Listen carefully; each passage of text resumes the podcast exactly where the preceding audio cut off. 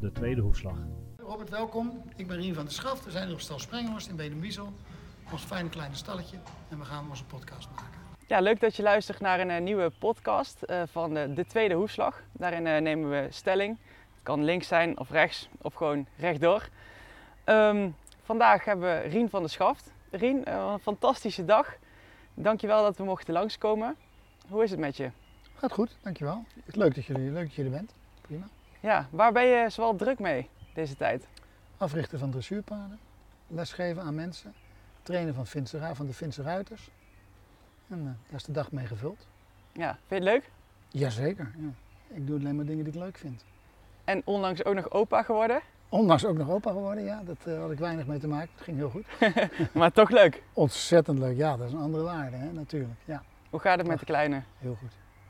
Ja, het gaat heel goed. We zijn, eh, we zijn lekker gezet, we zijn eraan gewend. En nou, we, ze- we wonen op hetzelfde terrein, hè? Dus, dus Romy en Ilke, haar vriend, wonen op ons terrein en wij wonen een klein stukje verder op hetzelfde terrein. En het gaat prima. Gaat Kun je toch goed. een oogje in het zeil houden? Nou ja, dat is niet, ja, zo bedoel ik het niet. Maar het is natuurlijk wel fijn als je elkaar kunt helpen. Want Romy wil natuurlijk gewoon graag veel rijden.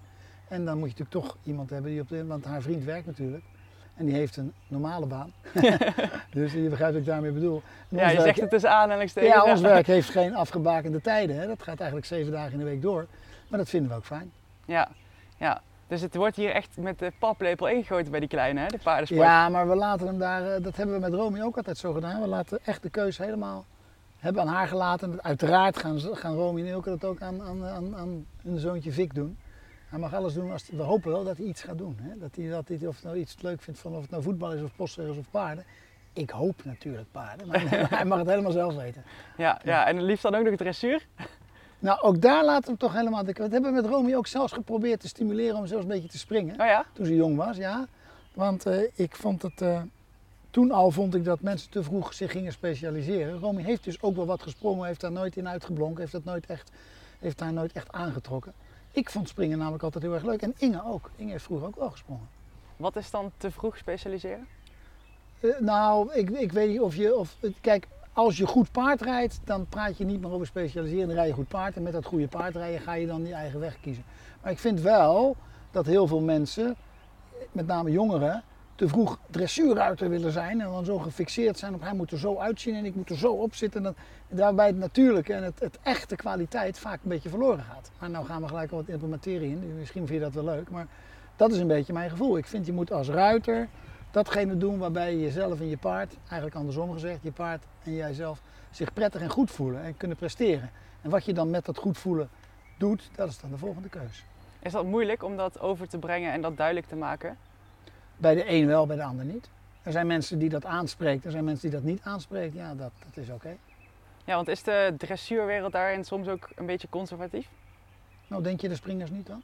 Nou ja, maar ja, als, jij, als jij tegen springruiters gaat zeggen, joh, we gaan wat minder springen, we gaan wat meer dressuur trainen. Hè? De dressuurrij is eigenlijk het paard beter maken. Hè? Dressuurrij is het harmonisch ontwikkelen van datgene wat het paard van de natuur meegekregen heeft. Dus eigenlijk doet elke ruiter dat, als die bewust met paardrijden bezig is. Maar als jij de springruiters te veel of te intens zou lastigvallen met dressuurrijden, dan zeggen ze, joh, we gaan springen, kom op.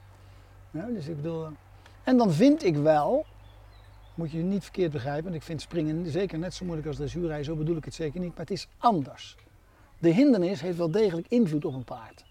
Hè, Op de eerste plaats heeft een paard dat gewend is om te springen, heeft in, in, in die hindernis een bepaalde aantrekkingskracht. De paard wil naar die hindernis toe, waardoor de ruiter kan zeggen, oh hier blijven, hier blijven, of ja ik heb je. Nou zie ik de afstand, nou kan ik je min of meer laten gaan. Maar nogmaals, ik bedoel niet dat dat moeilijk is, makkelijk is, dat heeft andere moeilijkheden. Maar er is geen dressuurpaard dat denkt, hé, lekker juryhokje, bij wijze van spreken, die denkt eerder.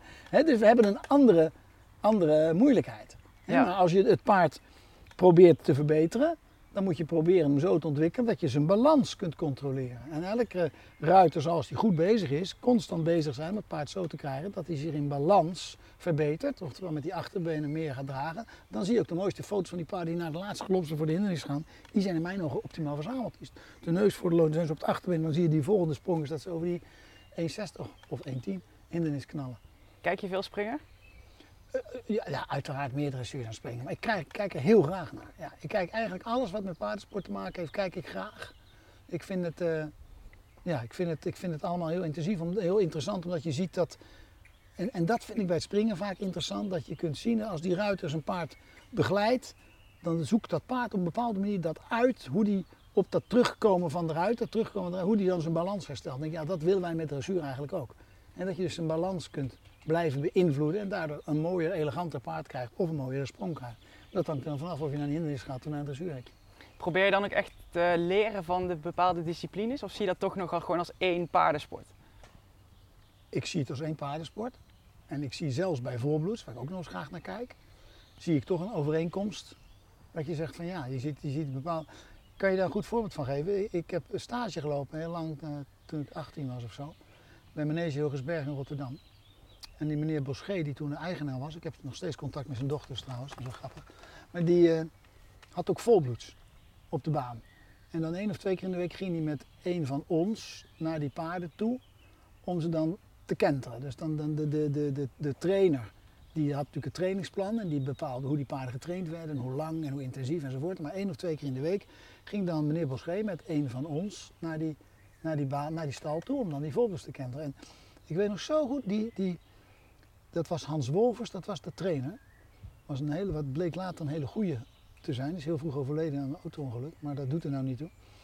Was de schoonzoon van Rita Reis. Dat zegt jou misschien niks, was een hele bekende jazzzangeres trouwens. Oké. dat maakt helemaal niet uit. en in ieder geval, die zei, ik weet nog zo goed dat hij mij dan een beentje geeft als je op zijn voorbloedje stapt. Ik woog, ik weeg nu nog niet veel, maar toen woog ik helemaal minder. Dus hij zei, ik geef je zo'n beentje. Als je nou op zit, dan moet je een brug in je teugel maken. Weet je wat dat is? Dus wat de linkerhand komt je teugel recht, dus je hebt een brug. En je hebt hier die teugels gebrugt. Hij zei, nou, je gaat maar rustig staan en je, je voelt gewoon die mond voelen. En dan ga je gewoon mee met die hand, die voelt, je gaat gewoon, je paard gaat op een gegeven moment galopperen, gaat die zo. En jij moet gewoon voelen dat je hetzelfde contact had met die mond. Nou ja, ik was niet bang en ik, eh, ik, ik, ik deed dat. Toen kwam ik eraf en zei, die heb je goed gedaan. Ik zei, ja, dat stelt niks voor. Dat was niet moeilijk. Nee, dat vond ik niet moeilijk. Trouwens, een machtig gevoel dat als een paard zo zakt. Maar dat is een ander onderwerp. Maar een hele tijd later, toen ik later bij meneer Oudhout ging trainen voor dan paardrijden, dressuurrijden, paardrijden. Toen heeft hij mij duidelijk gemaakt en ook zelfs wel gezegd dat eigenlijk die aanleuning met zo'n volbloed dezelfde aanleuning is, maar in een ander evenwicht. Dus die volbloed gaat helemaal op de voorhand, die gaat helemaal zo, die maakt lange sprong. En dat dressuurpaard wat pirouetteert of piafeert heeft dezelfde aanleuning, al- alleen in dit evenwicht. Dus niet in dat evenwicht wat die volbloed doet, maar in alle evenwichten erin. Nou, dat zie ik terug bij springpaarden. Bij, bij de goede springruiters, dan zie jij dat ze na de hindernis het paard wel terugnemen, maar niet de verbinding in het paard verbreken, maar ze terugnemen, terugnemen. Dus achterop, ja, 2, 3, bij wijze van spreken. Maar ze nemen hem nooit zo terug, want dan klappen ze door de hindering zijn. Dus ze nemen hem altijd terug op het achterbeen. Zonder dat ze zich dat vaak realiseren. Ik vind het zo interessant als ik springruiters zie rijden. En dan bedoel ik niet zozeer, de, als je mag generaliseren, de Amerikanen of de Engelsen of de, of laat ik maar zeggen de Albert Force, die bedoel ik niet. Maar je ziet veel springruiters, die rijden een paard zo, en rijden een paard zo, en dan rug, en dan rond, en, en terug. En, dan- oké. En in het parcours doen ze dat nooit. In het parcours nemen ze hem zo terug, of ze zeggen zo naar voren. Dus ze doen in het parcours nooit verstoren dat ze die aanspanning van achter naar voren, dus tot in de nek, hebben. Er is geen springruiter die in het parcours een paard achter de loodlijn rijdt. Want na- als hij dat zou doen, heb hij of de paal aan zijn been of hij slaat over de kop of weet ik wat. Dus hij doet altijd terugnemen op de plek waar je hem moet terugnemen. Dat doet hij zonder nadenken, denk ik. Intuïtie. Hoewel Albert Voor natuurlijk heel bewust wel doet. Die Ja. neemt hem bewust terug, die vangt hem op in zijn nek. Die vangt hem op het achterbeen op. En die Amerikanen, McLean Ward, ik weet niet, ik kwam er regelmatig naar kunnen kijken als ik nog mee was. Ook op de WK's, kampioen, of, eh, WK World, World Cups. Hè. Mhm. Ah, je ziet hoe die man zijn paard rijdt, hoe die man zijn longeert, hoe die paard, die is zo bezig met het lichaam van het paard. Dat is fantastisch. En dat kun je dan ook meenemen in de dressuur weer. Ja, maar, maar ik bedoel, het, het geeft mij meer bevestiging dan dat ik denk, wauw, nou heb ik wat geleerd. Het Oh ja. geeft mij meer een bevestiging van, dat ik denk, ja, ik heb heel vaak door met paarden te oefenen en te rijden en te trainen en les te geven. Ik denk, ja, godverdorie, mijn auto had wel gelijk. Dat wist ik toen ook wel, maar als je het dan nog weer bevestigd krijgt, Ja. is dat wel leuk. En of dat nou van een springruiter is of van een dressuurruiter, dat maakt eigenlijk niet uit. Ja, want daar heb ik er meteen een leuke stelling voor. Ehm, nieuwe inzichten in de paardensport bestaan niet.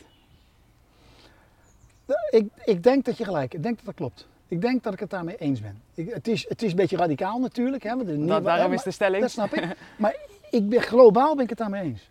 Het, is, het grappige is dus wat wij nu vaak kunnen, min of meer kunnen bewijzen met scans of met verzin het maar wat, was vroeger door schade en schande door de oude leermeesters opgedrongen aan hun leerlingen.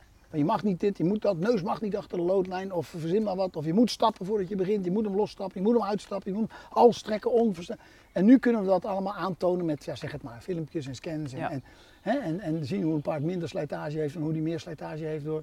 hè. Ik ben ervan overtuigd dat heel veel blessures puur te maken hebben met trainingsmethode, trainingswijze. Ben ik van overtuigd. Niet met welke bodem ze rijden, niet of ze een stapmolen hebben, niet of dat ze watertherapie gebruiken, niet of dat ze de fysiotherapeut laten komen. Niet, wat allemaal nuttig is. Hè? Natuurlijk wil je een goede bodem hebben. Hè? Proberen wij ook. Maar ik denk dat de juiste manier van een paard rijden, de juiste manier van trainen, want dressuur een springpaard is, nog veel belangrijker is dan al die andere onderwerpen die natuurlijk allemaal op zich belangrijk zijn en die natuurlijk iedereen kan blijven doen. Ik, heb, ik las laatst in jullie blad toevallig een artikel. goed blad. Ja, heel goed blad. we, waren aan- we waren in een kast toen wij naar het andere huisje gingen. Toen wij dus ons huisje gebouwd gingen dat grotere gedeelte waar Romy nou woont, gingen we leegmaken. Toen kwam ik een oude hoefslag tegen. Toen dacht ik bij mezelf, god, ik weet niet hoe lang geleden, misschien wel 15 jaar hoor. Oh ja? Oh. Toen stond er boven dat ik gezegd had. ehm, de fysiotherapeut bellen is natuurlijk makkelijker dan toegeven dat je slecht gereden hebt. Toen dacht ik, nou, dit is wel een beetje, wel een beetje lomp. Want ik was natuurlijk wat jonger, nou ben ik misschien wat tactischer, maar het zit wel iets in.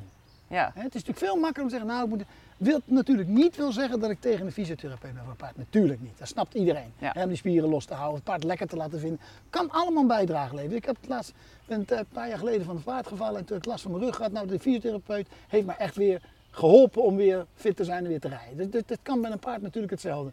Maar het is wel makkelijker om te denken, nou, mijn zadel past niet zo goed. Of misschien toch nog eens een ander bitje proberen.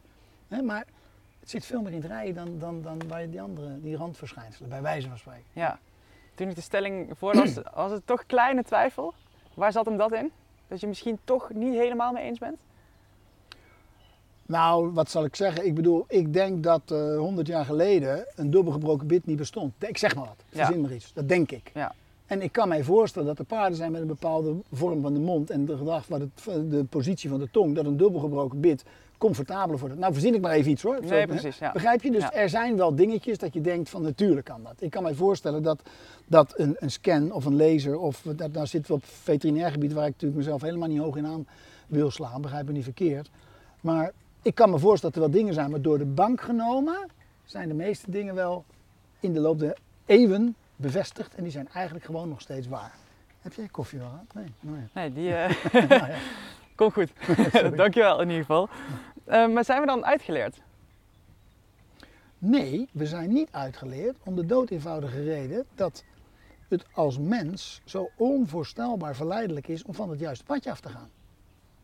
Je wilt een paard natuurlijk corrigeren waar jij voelt dat het fout gaat. Maar de oorzaak van dat fout gaan zit vaak dieper.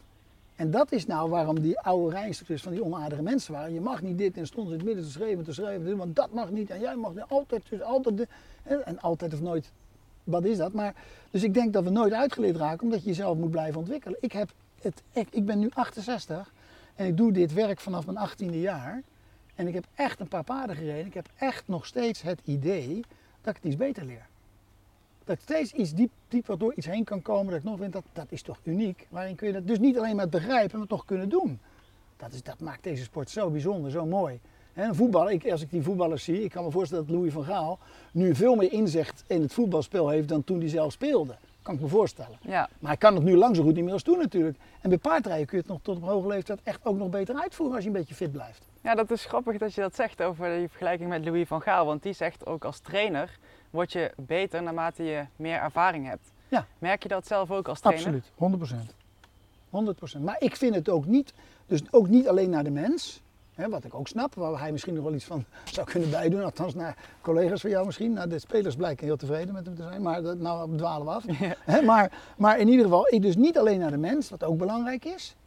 Hè, bij wijze van spreken, ik kan, ik, ben, ik kan een beetje fel zijn soms in mijn reactie. Bedoel ik nooit zo, maar dat, dat is nou mijn aard. Als mensen Tijdens nou- een training of gewoon... Nee, gewoon als mens. Ja. In, in, in, alles. Dus dat kan ik een beetje, dat, dat zit een beetje in mijn aard. Maar dat kon wel eens uitmonden dat je bij wijze van spreken een beetje geïrriteerd was iemand iets fout deed. Maar niemand doet natuurlijk bewust iets fout. Iedereen doet datgene waarvan hij denkt dat het het beste is. Of hij kan het niet anders. Dat kan ook. Hè? Maar, Ja. en, en dat is het prettig als je wat ouder wordt. Dat je denkt, ja, eh, luister eens even joh. Je doet, dat je het meer met iets meer rust gaat benaderen. Ja. En, en met, met rijden, ik moet zeggen, ik ben met rijden geloof ik niet echt ooit echt ongeduldig geweest. Dat zit, niet, dat zit niet in mijn aard. Maar ik merk wel dat ik het beter begrijp wat er fout kan gaan bij een paard of bij mezelf. En dat je dat dan anders kan corrigeren. We gaan even terug in de tijd. Eh, niet heel ver. Ehm, maar natuurlijk je periode als, als bondscoach. Hoe kijk je daarop terug? Ik ben nu bondscoach van Finland, maar dat weet je. Maar ja, van ja, Nederland. van Nederland. Ja, 2000, eh, eind 2016 tot 2018. Nou, ik, eh, ik heb dat nooit zo echt openbaar naar buiten willen brengen. Maar ik denk dat het goed is, nou het vraagt, ik, ik zeg altijd de waarheid. Het punt is dit. Ik werd in dat jaar benaderd door Emiel Hendricks. Ja. In, min of meer in, in, op verzoek van Theo Ploegmakers, de voorzitter. En Emiel is natuurlijk, die ken ik natuurlijk ook al 40 jaar. Wel heel oppervlakkig, hij zit in een andere tak, maar van hallo. Eh, Ja, ja hè, dus een kop koffie, een keer ook wel eens een kop koffie. Een keer een paard, hij is een keer met een klant bij een paard geweest van ons. Oké, Die liet zijn koffie niet koud worden. dat denk ik misschien. maar in ieder geval, eh, die vroeg mij wat ik van de dressuursport dacht. Ik zei, nou Emiel, joh, wat moet ik daar nou van zeggen? Want ik bedoel, dat komt zo kattig over. En inderdaad, nou, maar goed, ik ben toch, ik zit in het bestuur en we toch, we willen toch als KNS eens even weten hoe en wat. Nou, nou. Ik zei, nou Emiel, luister goed, dan bel me vanavond even terug. Het was vanochtend dat hij belde. Hij belde me die avond terug, we hebben een half uur de telefoon gezeten, misschien wel lang, omdat ik dus gezegd heb hoe ik over het dressuurrijden dacht. Dat is niet anders als ik er nu over denk. Toen, een dag later, belde hij me terug. Hij zei, ja, ik heb met eh, de voorzitter, de ploegmakers gepraat en we willen nog een keer een gesprek met jou hebben. Ik zei, nou ja, ik zeg hem, ik heb gezegd wat ik vind. Toen bleek dat ze op zoek waren naar een nieuwe bondscoach, wat ik dus niet wist. Dat, dat, daar was ik niet mee bezig. Ik was heel veel in het buitenland. We hebben onze eigen stal, hè, waar wij een kleine 20 paarden hebben, meestal 18, 19 Ja. paarden in training hebben. Dat was de periode na Wim Ernest en Johan Rox was toen eh Ja, bondscoach. Klopt. Ja, Johan Rox was al opgehouden, denk ik. Oké. denk ik. Maar in ieder geval, ja, precies. In ieder geval, eh, maar niks ten nadele van die mensen. Maar dat Nee, is nee, nee, dat nee, even voor de Ja, ja, goed. profielschets. Ja, duidelijk. Maar in ieder geval, toen, eh ze zei, ja, ze willen toch nog een keer gesprek hebben. Nou, we zijn nog gaan praten, zegt, jongens, luister, eind van het gesprek. Dat eigenlijk hebben we alleen maar herhaald wat er in het eerste gesprek kwam. Dat ik vond dat er anders gereden moest worden. Klinkt een beetje eh, kortzichtig, want het is natuurlijk niet helemaal, het is niet zwart naar wit. Het zijn nuances, maar het zijn wel hoofdzaken. En eh, toen zei hij aan het eind van het gesprek, heb je er wel eens na over nagedacht om bondscoach te willen zijn? Ik zei, nou, daar heb ik helemaal nooit over nagedacht. Want ik dacht helemaal niet dat jullie als KNS een andere route zouden willen hebben. Ik denk dat jullie als KNS bezig zijn met we willen medailles winnen. En met hele goede ruiters en hele goede paarden, of hele geroutineerde ruiters met hele goede paarden, is dat heel vaak nog gelukt. En die jaren net niet meer zo. Maar een paar jaar daarvoor nog wel. En eh, hij zei, nee, we willen echt, het dressuur moet een andere draai hebben. Oh, nou, gesprek afgesproken met Theo Ploegmakers. Daar was Emiel dan niet bij. En eh, heel prettig gesprek gehad. En toen, uiteindelijk was het zo dat Theo Ploegmakers zei, joh, moet je luisteren. Het kwam eigenlijk hierop neer dat hij min of meer door zijn collega's uit het buitenland, andere voorzitters, elke keer aangevallen werd, joh, dat Nederlandse dressuur rijden. Daar moet jij als voorzitters wat aan doen. Waarop hij terecht zei, joh, ik ben directeur, ik ben, even, ik ben eh, voorzitter, ik ben geen directie. Hè, dus ik doe het organisatorisch. En, en hij zegt toen, op een gegeven moment, toen dacht hij zich, eigenlijk dacht ik zo'n beetje, ja, dat doen ze omdat wij winnen. Hè, met name de Duitsers schijnt een vriend van een kennis van hem geweest zijn waar hij mee golfde, geloof ik. Maar toen wonnen we niet meer, zei hij. En eigenlijk bleef die man maar tegen die kennis van mij en zei, joh, de dressuur uit. Toen dacht hij, dat is eigenlijk ook vreemd. Want dat is, nu winnen we niet en toch blijven we hem zeggen dat het niet fair zou. Hij zei, toen ben ik eens een beetje gaan kijken hoe dat dressuurrijden dan, hoe dat dan ging. Hij zegt, en ik ben geen dressuurruiter, man, paardenman. Ik heb een paar springpaarden gehad. Hij heeft wel springpaarden gehad. Hè. Er waren, ik Mhm. geloof dat eh, Van de Vleuten nog paarden van hem, oude Van de Vleuten nog paarden van hem gereden heeft. Geloof ik hoor. En eh, hij zegt, ja, dacht, ja, als dat nou de bedoeling is van dressuurrijden, dan kan ik eigenlijk niet. Dus toen is hij zich wat meer gaan verdiepen. Vandaar zijn vraag of dat we konden proberen om de dressuur eens een iets andere richting aan te geven. Ik zei, joh, dat vind ik een ontzettende leuke uitdaging, maar ik ben bang dat dat bijna niet lukt. Hij zei, ja, maar Waarom dacht je dat? nou ja, omdat ik weet dat de ruiters die in de top rijden, toen reden, maar is nog, er zijn er toch wel veel dezelfde, hun manier van rijden hebben waar hij bezwaar tegen had. Waar nou, hij niet persoonlijk, maar waar hij op aangevallen werd. Ja. Of waar hij op aangesproken werd, zo moet ik het zeggen. Aangevallen is niet het goede, aangesproken werd. En ja, dat moet jij eigenlijk niet willen veranderen, want die mensen hebben hun manier, die hebben daar hun succes mee Daar gehad. is er groot mee geworden, ja. Daar zijn ze in opgegroeid. En, en, en, en Ja. Maar hij zei, joh, al duurt het vier jaar, al duurt het zes jaar, al veranderen we maar een richting, al veranderen we maar. Hij zei, je moet niet vergeten, alles wat dressuurrijden is, dan komt dan onder jouw paraplu. En niet dat je het allemaal zelf moet doen, maar dat is dan jouw paraplu bondscoach. Ik zeg, luister goed, ik heb erover nagedacht. Ik wil het alleen doen als we de instructeursopleiding onder handen nemen. Want die was, dat, was, dat was een cursus. Het was geen opleiding, het was een cursus. En ik, ik ben de laatste die zegt, vroeger was het beter. Maar ik bedoel, toen wij de deurnenopleiding deden, dan ging je eerst een half jaar stage lopen op manege, een half jaar tot negen maanden. Dan ging je toelatingsexamen doen in Deurne. Slaagde je daarvoor, ging je weer terug naar die manege. Ging je een cursus doen in Deurne van drie maanden. En dat deed je dus drie jaar achter elkaar. Ja. Dus dan had je wel een bepaalde ervaring. Dus niet een cursus van, nou, ik vind mijn paardrijden leuk en ik heb een lintje gewonnen hier en daar. Dan ga ik eens een cursus doen, ik zit rechtop, ik heb een aardige jurylid. Ja. Eh, examinatie, ja, je bent geslaagd. Dus je hebt totaal niet meegemaakt wat er in de stal gebeurt, wat er in het... Hè, met weet ik alle facetten van de rijerij moet je doormaken. En dan ga je daarna pas leren als je instructeur bent. Maar in ieder geval heb je al een aantal jaren dat meegemaakt. Dus die opleiding. En daar was hij het helemaal mee eens. Dus ik heb prettige gesprekken met iemand gehad. En we zijn overeengekomen dat ik dat ging proberen. Toen, even een beetje kort door de bocht, want het wordt een heel lang verhaal. Toen, maar het is wel belangrijk om het goed te vertellen. Mhm. Toen ben ik eraan begonnen en ik heb geprobeerd, en dat kan ik niet beoordelen of dat gelukt is of niet, maar ik heb echt geprobeerd om de ruiters zoveel mogelijk in hun waarde te laten. En te proberen een beetje een andere richting te, aan te geven aan, aan het rijden, aan hoe een paard moet lopen. En hoe, dat, Welke kant wilde je op? nou ja, de kant van, de, dus niet een paard van voor en achter in elkaar trekken, maar een paard van achter naar voren naar de hand rijden. Bij wijze van spreken. Ja. het zo. Dus dat een paard dan eigenlijk beter tot zijn recht komt, beter in balans loopt, waarschijnlijk minder blessures gaat krijgen, het prettiger vindt. Nou ja, alle facetten waar we het misschien nog wel over gaan kunnen hebben. Maar ik was mij heel bewust dat dat niet meevalt met ruiters die succes hebben of hebben gehad onlangs op een hoog niveau. En dat vind ik ook volkomen begrijpelijk. Dus ik heb echt geprobeerd, in die tijd dat ik bondscoach was, heb ik voor, naar mijn weten geen incidenten gehad en geen onprettige gevoelens gehad. Toen ging meneer Ploegmakers, zijn ambtsperiode zat erop. Mhm. Januari van het jaar erop zat het erop. 2018? Ik denk, ja, ik Voor denk, ik denk 18. Maar het kan ook zijn dat dat, ja, ik denk 18. Ja, je begon in 17 Ja, natuurlijk. Ja, ja, ik denk 18. Dus we hebben een jaar zo gewerkt of zo. Nee, niet een jaar, niet een heel jaar. En, we hebben, en, en hij, onder, hij belde af en toe eens, hoe gaat het en dit en dat. En als ik wat kan doen, dan moet je zeggen, dat, dat is prima.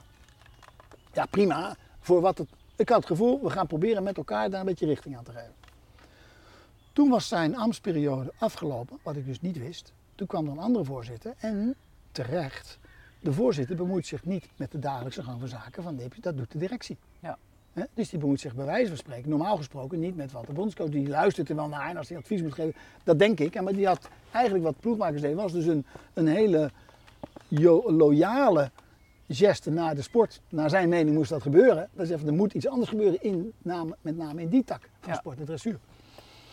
Maar vanaf het moment dat hij min of meer, van, min of meer vanaf het moment dat hij stopte, had ik, merkte ik na verloop van tijd dat, begrijp me goed, die topruiters moet je met egaar behandelen, met respect behandelen. Niet omdat, dat, is gewoon, dat meen ik echt. Hè? Mhm. Dat meen, die hebben met hun succes gehad met hard werken en op hun trainingsmethode, met hun paarden dat bereiken.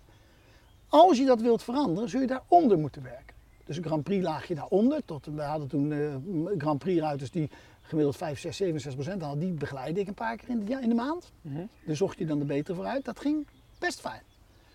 De jeugd, en dat was dus ploegmakers zijn doel geweest, dat ik in ieder geval betrokken was bij hoe de jeugdruiters zouden rijden. hè. Ik bedoel junior, jongruiters enzovoort. En een U25. En vanaf het moment dat ploegmakers er niet meer was, werd dat min of meer onder mijn verantwoording uitgehaald. Maar dat ging geleidelijk aan. Dat was niet van, nou doe jij dat niet meer, dat ging geleidelijk aan. Dus na verloop van tijd merkte ik eigenlijk, ja, dit is eigenlijk vechten tegen de bierrij. Die trein loopt die kant op en ik vind dat we met het treintje die kant op moeten. Niet, ik zeg natuurlijk niet die kant, dat Ja. begrijp je, maar we moeten wel een iets ander wisseltje nemen. En, En die rem werkte niet goed. en die rem werkte helemaal niet. Oké. En toen op een gegeven moment dacht ik van ja, nou kan ik daarmee doorgaan. Maar gelukkig hebben wij ons eigen bedrijf wat we het altijd druk hebben. Dus ik ben er niet naartoe gegaan omdat ik geen baan had. Ik ben er niet aan begonnen omdat ik geen werk had. Ik heb alleen mijn buitenlandse werk, want ik geef altijd klinisch. Nu dan niet meer omdat ik bondscoach van Finland ben, ga ik natuurlijk naar Finland, maar niet meer naar Amerika en Canada en, en Zweden. En waar. maar, De hond, maar in ieder geval, die blafte toch niet, zei je? nou niet zo vaak maar soms wel. Maar in ieder geval, eh, toen dacht ik bij mezelf, ja, daar kan ik nou mee doorgaan. Maar dat is gewoon vechten tegen de bierkaart. Het enige waar je verandering in kunt brengen is bij de jeugd dat je begint. Ja. Bij de, bij de lichte toerruiters die Grand Prix willen worden, zou ik maar zeggen. En als jouw verantwoording daarover wegvalt, dat je alleen nog maar met, de, met het A-kader of de top bezig moet houden. Zeg ik, ja, dat is nou voor mij net eigenlijk niet het interessante gedeelte van die baan. Dat vind ik het, eigenlijk het minst leuke van die baan. Ja. Want, nee, want dat was ook de afspraak. Dat ik zei, van, ja is goed, ik wil proberen, met elkaar gaan we proberen, die dressuursport een klein beetje andere richting te geven. En het grappige is, maar dat, kan ik, dat is alleen maar gevoel, dat ik nu het gevoel heb dat de KNS daar zich nu van doordrongen is, maar dat is vijf jaar later. En dat is eigenlijk wel jammer. Dat vind ik, dat, dat, ik, ik denk, Zou daar niet een zaadje zijn geplant toen? ja, dat, dat gevoel heb ik eerlijk gezegd niet. Ik zou graag ja zeggen, maar dat gevoel heb ik eerlijk gezegd niet. Ik heb eerlijk gezegd het gevoel dat, dat eh, maar ik weet het niet, misschien, dat kan, dat weet ik niet. Dat zou kunnen. Ja. Dat weet ik. Maar dat is een heel, dit is een heel uitgebreid verhaal. Ik heb het ooit wel eens een keer verteld aan iemand, maar nooit echt officieel. Want ik vond eigenlijk, joh, maar luister, ik heb daar gewerkt en niks ging goed. Ik heb daar prima gewerkt, mensen op kantoor, allemaal prima hun best gedaan. Directie heeft geprobeerd mij te ondersteunen. Maar ze hebben een ander inzicht. Ze hebben een ander inzicht. Hè, van de Maar directie. toch we hebben- kwam het wel als een verrassing dat je besloot om ermee te stoppen toen.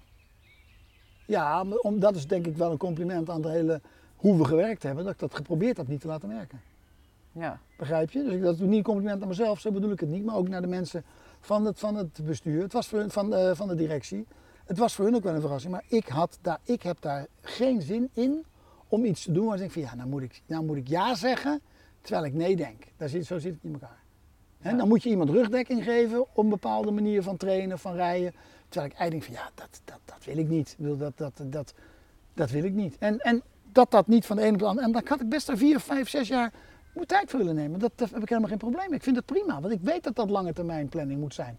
Maar dan moet je wel weten dat je dat niet alleen kunt. Als ik de enige ben die die trein wil stoppen of andere richting aan wil geven, dan weet je dat dat zinloos werk is. Ja. ja, want we hebben ook een ehm, lezersvraag gekregen van eh John Cornelissen. Zou je ooit nog bondscoach willen zijn van het Nederlandse team? Nou, kijk, ik weet niet wie gisteren aan het voetballen gezien hebt, maar ik zit dan met een oranje onderbroek voor de televisie. dus eh, ik ben dus echt Nederlander. Begrijp je wat ik bedoel? Ja. Dat heb ik echt. Dat, ik ben echt niet overdreven, maar ik heb wel een nationaal gevoel. Dat vind ik prettig. Daarom was ik ook vereerd toen het me gevraagd werd. Ik was verbaasd en vereerd en ik vond het leuk. Maar luister, ik ben nu in Finland aan het werk en daar doen we echt heel fijn werk. En dat gaat beter en beter en beter en beter. En dat zal ook wel een beetje zo natuurlijk, dat is altijd. Dus momenteel is dat helemaal niet aan de orde. Als je vraagt, zou je dat willen? zeg ik ja, dat zou ik best willen. Als we dat met elkaar kunnen doen, ik- Ooit. Ja. Snap je? Dan Ja. zeg ik van waarom niet? Maar dan moet je een team hebben, wat mensen, een aantal mensen hebben zeggen, luister goed, we, we, we luisteren goed mensen, wat, wat doen we nu? Wat doen we goed? Dat houden we zo, wat moet anders? En ik had toen het gevoel dat ik de enige vond dat er een aantal dingen anders moesten. ja, want eh, die trein zit die nu dan wel een beetje op het goede spoor. Vind je dat? Ik vind dat alles nog hetzelfde is met de rijrij. En ik maak me daar zorgen om. Ik maak me zorgen met name om jeugdige beginnende ruiters. Het eerste waar ruiters zich om bekommeren. En dat is hun geleerd. Maar dat doen ze niet vanzelf. Want je, geeft ze een beentje, gaat ze erop zitten. Het eerste wat ze, wat ze leren is, hij moet van voren erdoor. Of eraan, of aan de krul. Of door rechts, of door links. Ze moeten leren naar voren te rijden. Ze zouden voorbus moeten rijden van een jaartje. Bij wijze van spreken. Dat ze leren dat daarheen de aanleuning moet komen. En van daaruit kun je achterop komen. Dat is met dressuurrijden in principe hetzelfde. Het klinkt zo simpel. Maar het is, oh, dat, heb je dat nooit gelezen van Albert Voorn, dat hij zegt dat het eenvoudig is? Ik praat al drie keer over Albert Voorn. Ja, we hebben onlangs een groot artikel eh, van hem gehad Ja. eh, in de Hoeslag. Ja, oké. Dus een aantal dingen, de manier hoe hij dingen brengt, durf ik openlijk te zeggen. Ik vind Albert, ik heb heel veel respect voor wat die man kan. Ik denk dat het anders gebracht zou moeten worden. Maar aan de andere kant hou je wel iets overhoop. Dus dat is zijn keuze, helemaal Ja. prima. Hè, dat, ieder is zoals hij is. Maar de technische kant van zaken heeft hij gewoon helemaal onder de knie. Dat begrijpt hij gewoon. Dat kan hij, dat kan hij en dat begrijpt hij.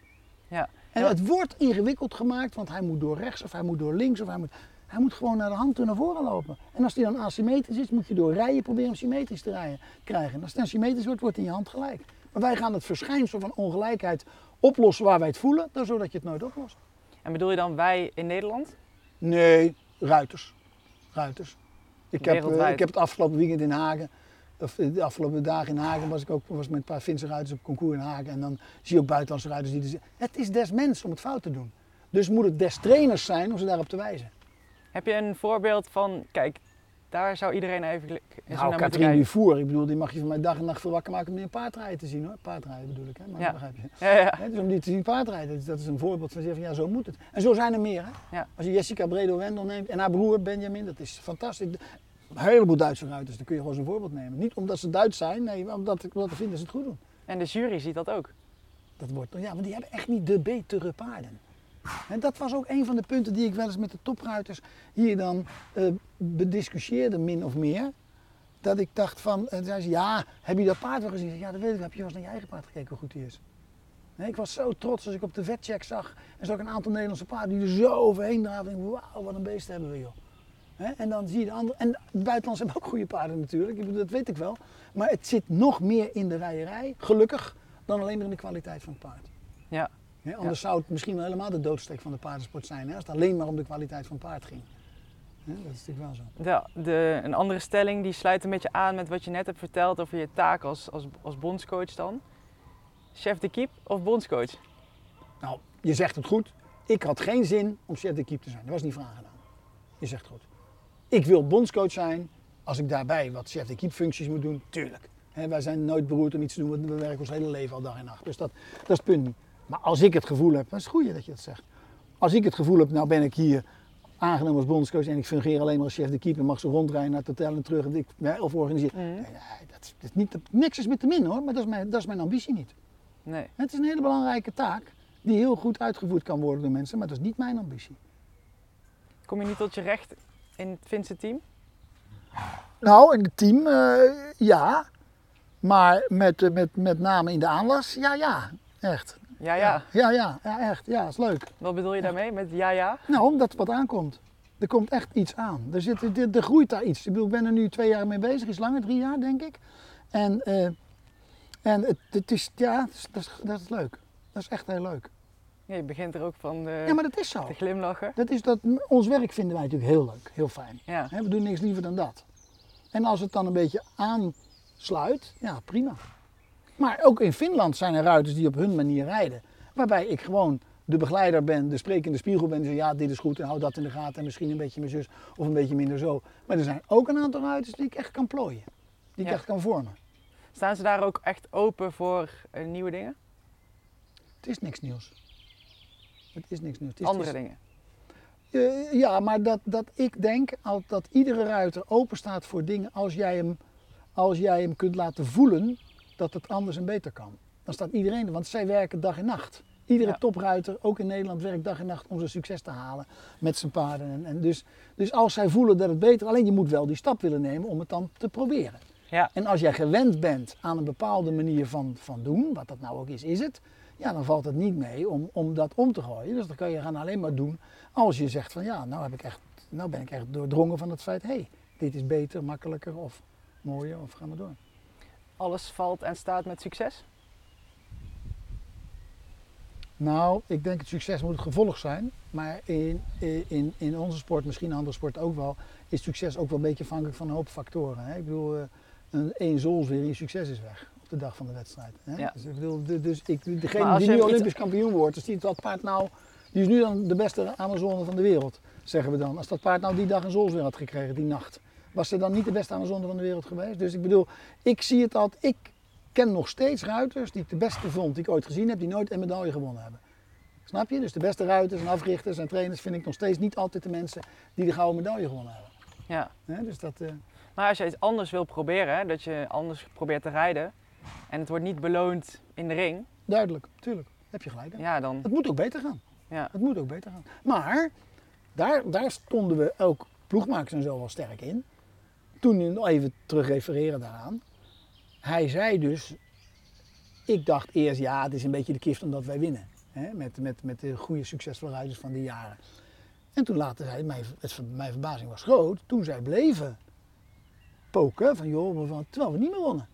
Dus dat was, dat was wel goed dat hij dat doorzag. Dat hij zag van joh, het het is dus niet omdat ze ons het succes niet gunnen. Zij vinden echt dat we het verkeerd doen. Dat we het anders moeten doen. En er is natuurlijk een- wel wat gebeurd in die jaren met meer stewards en meer. Maar het is natuurlijk eigenlijk te gek voor woorden dat er stewards voor nodig zijn om, om dat te laten veranderen. Ja. Dat zou natuurlijk niet moeten gebeuren. Want alles wat een steward ziet, moeten wij in onze training gewoon als normaal vinden. Dat moet, wat een steward accepteert, en niet accepteert, moeten wij zo'n training accepteren of niet accepteren. Ja. Dat is natuurlijk te gek dat we daar stewards voor nodig hebben. Maar oké, als dat zo is, is dat zo. Heb je spijt dat je die klus bent aangegaan? Van Nederland bedoel je? Ja. Nee, nee, nee, nee. nee. Ik, heb ik, ik vind, ik bedoel, je pakt iets aan. Ik begin ook wel eens aan een paard. Dan denk ik, nou, dat is een beetje moeilijk. En het lukt niet altijd, vaak wel. Maar het lukt niet altijd. En ik heb er geen spijt van dat ik eraan begonnen ben. Nee, dat heb ik met die baan zeker niet. Want ik heb, er, ik heb er echt geen slecht gevoel van. Ik ben ook gewoon gestopt om te denken, ja, dit is niet wat ik wil. Nee. Ik was niet boos, ik was eigenlijk niet gefrustreerd. Ik, was, ik wel- kreeg mailtjes en brieven van mensen, oh, wat rot voor je. Ik denk, nou, dan heb je het helemaal niet begrepen. Ik ben gewoon zelf begonnen en zelf gestopt. Ja. Ik vond het alleen een beetje flauw, flauw moment voor de ruiters. Want het was natuurlijk vlak voor trial. Fuck voor terrein, voor de maar wereld ik, mo- ik spelen. kon ja. daar niks goeds doen.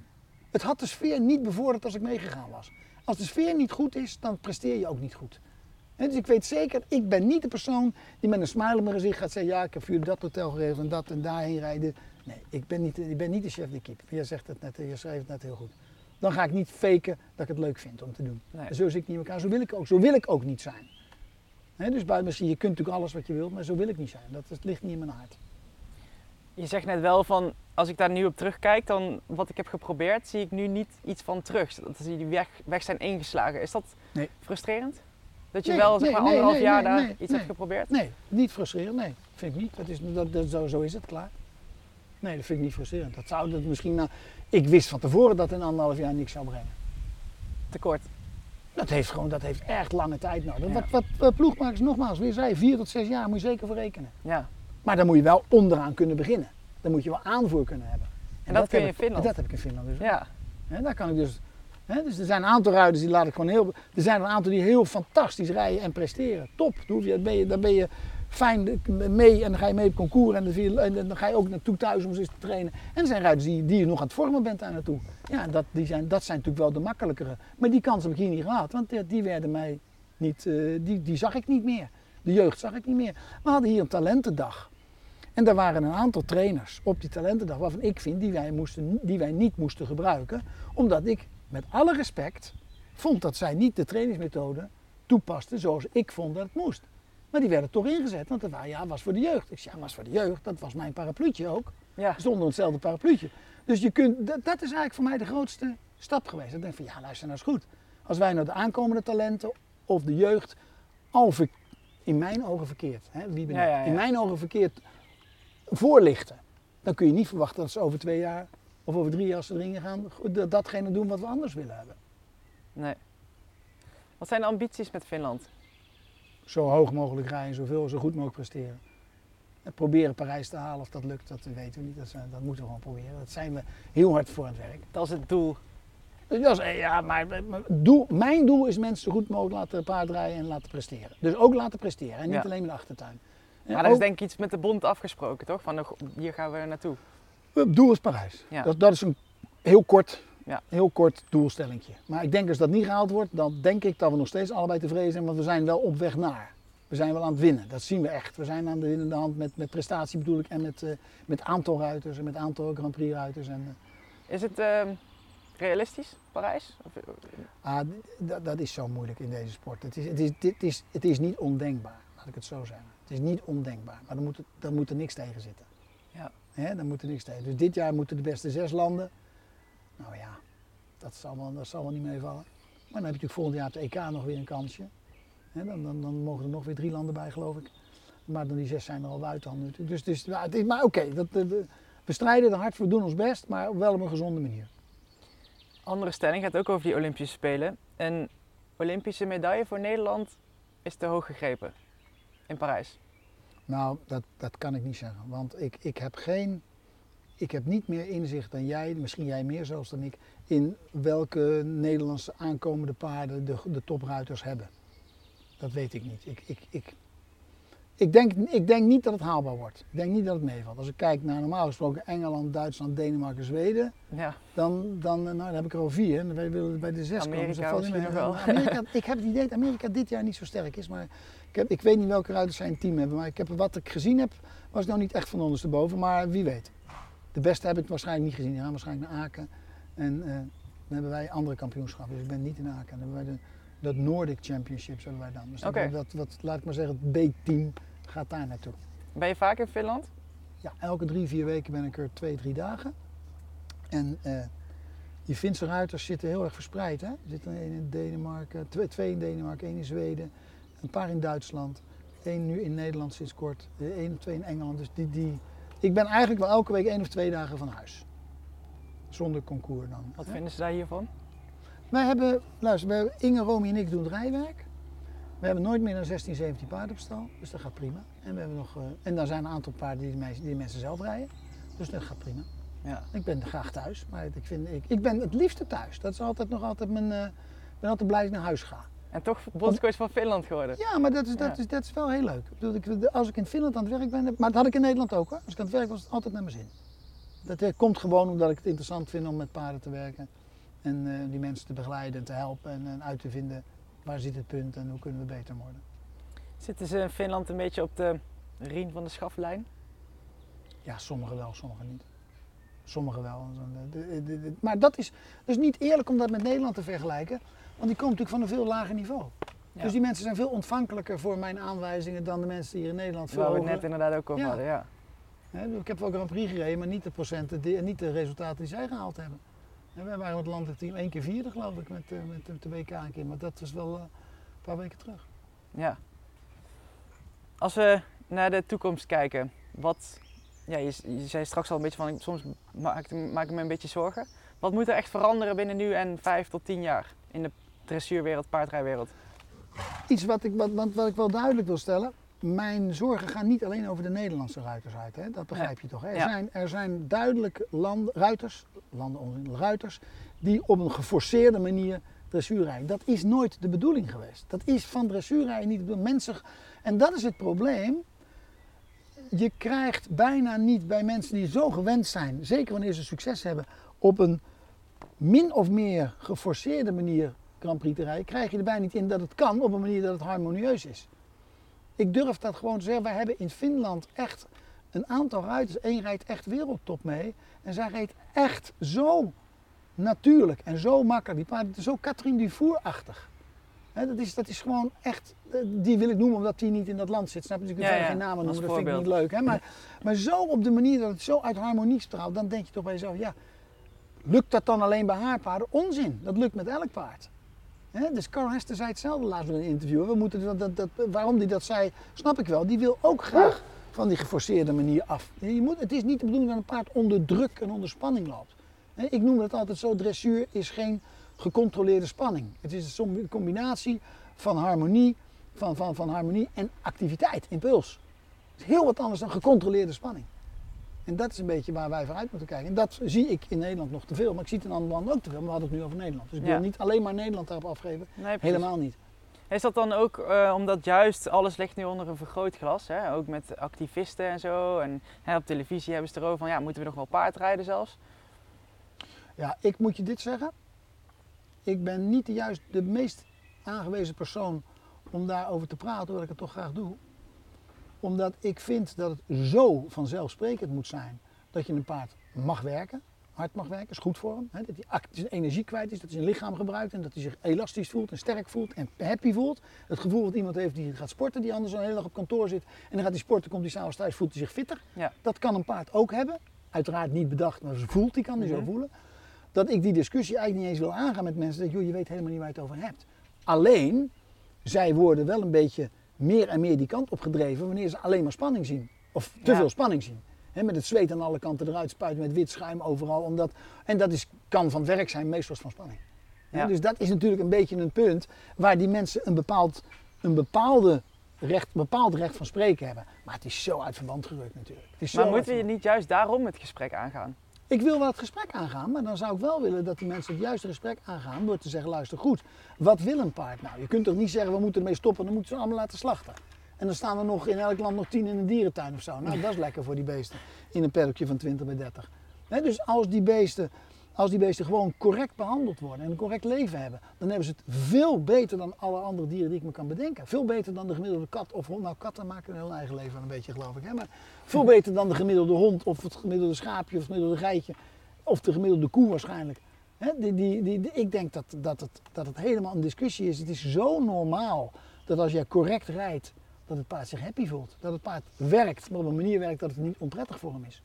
Ja. En dat is natuurlijk de clue. Als daar met spanning en druk en, en, en, en, en, en ja, dat is eigenlijk tijd genoeg mee in spanning en druk gewerkt wordt, ja, dan daar is waarschijnlijk de boel door aangewakkerd. En dat die mensen dan doorslaan naar mensen die zeggen, ja, je mag er niet meer op zitten. En die denken, ja, paard is niet gemaakt om erop te zitten. Zeggen sommige mensen, nee, dat weet ik.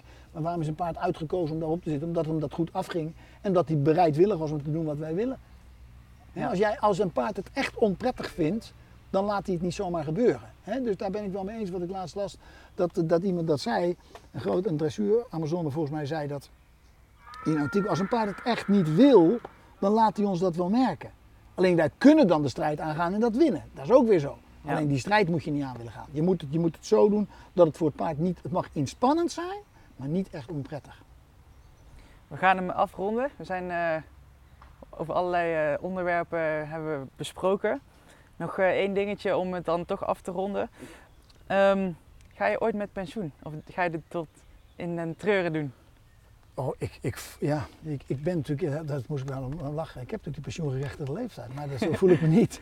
En eh, dat, nee, ik denk niet dat ik met pensioen ga. Daar heb ik geen zin in. Veel te Ja, leuk. Dat vind ik veel. Wij, wij werken echt met heel veel plezier. Ja. Wij vinden het, eh, we hebben nu een paar jonge paarden weer erbij en dan ja, dat is zo'n uitdaging om dat, om dat weer te zien groeien. En dat te zien, nee, dat, eh, nee, ik denk niet dat ik met pensioen ga. Ik hoop, ik hoop niet dat het nodig is. Nou ja, je oogt ook nog echt fris en fit en zo. Dus volgens mij kun je nog jaren mee. Daar doen we wel ons best voor. Ja, ja. Dankjewel. ja ook graag gedaan. Jij bedankt. Leuk dat je luisterde naar deze podcast. Check ook vooral Hoefslag Premium, want dan zie je de video die wij maakten thuis bij Rien van de Schaft.